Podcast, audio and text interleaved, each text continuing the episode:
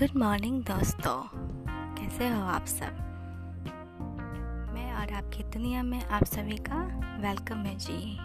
हाँ जी, आज फिर एक नए माहौल और नई स्टोरी के साथ, नई उमंग के साथ, मैं साधना, मैं और आपकी दुनिया एपिसोड में आप सभी का स्वागत करती हूँ। जी हाँ दोस्तों। आज की कहानी है, कुछ, आपने सुना ही होगा ना एक गाना? वो गाना है, ना शहर में हुआ, ना ही घर में हुआ। प्यार तो हुआ, बस एक नज़र में हुआ। तो जी हाँ ये टीन एज वाला प्यार है। जी हाँ ये टीन एज वाला प्यार है और, पारितोष है, जिन्होंने ये स्टोरी अपनी रियल लाइफ लव स्टोरी हमसे शेयर की है। तो चलिए, सुनते हैं इनकी स्टोरी पारितोष और नैना एक ही स्कूल में पढ़ते हैं। जब पारितोष का फ़र्स्ट डे था स्कूल में तो उनकी दोस्ती किसी से नहीं हुई थी और न ही वो किसी को जानते थे। उनकी मुलाकात नैना से हुई। नैना बहुत ही ब्रिलियंट स्टूडेंट थी और काफ़ी चुलबुली भी थी।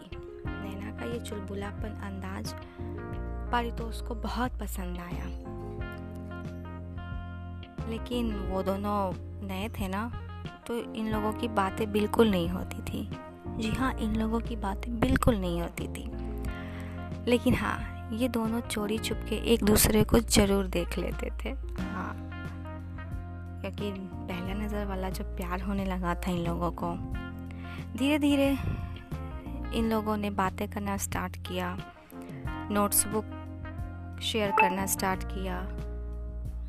वे दोनों एक दूसरे से बातें करने लगे प्रॉब्लम शेयर करने लगे। और धीरे धीरे इन लोगों की दूरियाँ नज़दीकियाँ में बदलने लगी। और ये एक दूसरे, भले ही एक दूसरे को ये ना बताते थे कि मैं तुम्हें कितना लाइक करता हूँ या मैं भी तुम्हें लाइक करती हूँ बट ये दोनों को पता था कि ये दोनों प्यार में पड़ गए हैं। ये लोग स्कूल में मिलते, ढेर सारी बातें करते, एक दूसरे के साथ जो भी प्रॉब्लम्स होती थी, जो भी सीक्रेट होते थे, ये लोग एक दूसरे से शेयर करने लगे। और पारितोष को, नैना की बातों से लगने लगा था कि नैना भी पारितोष को उतना ही चाहती है जितना कि पारितोष नैना को। फिर पारितोष और नैना का बर्थडे आने वाला था। एक ही मंथ में, चार दिन पहले। पारितोष से पहले नैना का बर्थडे था और चार दिन बाद पारितोष का। तो पारितोष ने सोचा कि क्यों न नैना के बर्थडे पे ही नैना को प्रपोज किया जाए। लेकिन बेचारा पारितोष प्रपोज ना कर सके। और फिर नैना के लिए पारितोष ने कुछ अच्छा सा गिफ्ट लिया और उसे दिया। और नैना से कहा, अब मेरा बर्थडे आने वाला है। तो नैना ने कहा, क्यों? तुम्हें कौन सा गिफ्ट चाहिए ये मुझे बता दो। तो फिर पारितोष ने कहा हम्म लेना तो कुछ भी नहीं है, बस दो चार वर्ड सुना देना। नैना बोली, क्या हम बोले? मुझे तो कुछ पता नहीं है क्या बोलना है? तुम्हें तुम ही बता दो तुम्हें आ, क्या सुनना है और क्या सुनने में अच्छा लगे। तो फिर पारितोष बोला जो तुम बोलोगी मुझे अच्छा लगेगा। तो नैना ने कहा happy birthday my god happy birthday बेचारा पारितोष पारितोष को लगा था कि वो उसे प्रपोज करेगी। लेकिन ये क्या? उसने तो विश ही कर दिया। और ये, और विश करके वो शर्मा के चली गई। मतलब आँखों ही आँखों में इजहार हो रहा था। फिर पारितोष कह रहे हैं कि मैंने उसे कहा कि दो दो दिन बाद ही सही, तुम मेरा गिफ्ट रेडी रखना। और वो हंस के बोली हम्म ओके। फिर बर्थडे के दिन नैना ने पारितोष को रात के 12 बजे विश किया। और पारितोष ने उसे थैंक्स कहा। और फिर रेडी होके और अगली ही सुबह पारितोष रेडी होके स्कूल चला गया। और जैसे ही स्कूल में जाता है, उसे तो ये, वो तो एक्साइटमेंट के मारे पहले स्कूल चला जाता है कि ओहो, आज तो प्रपोज करना ही है।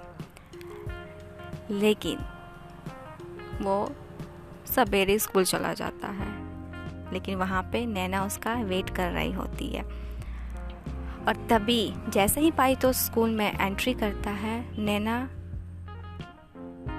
नैना ने उसको प्रपोज किया और किस भी किया। आ, और इसी इस तरह नैना ने ही पारितोष को प्रपोज किया। और उसी टाइम पारितोष ने भी आई लव यू का answer I love you too से दिया। और फिर उस दिन से वो लोग रिलेशनशिप में आ गए। और फिर वो लोग मिलने लगे और बहुत सारे तोहफे भी एक दूसरे को देने लगे।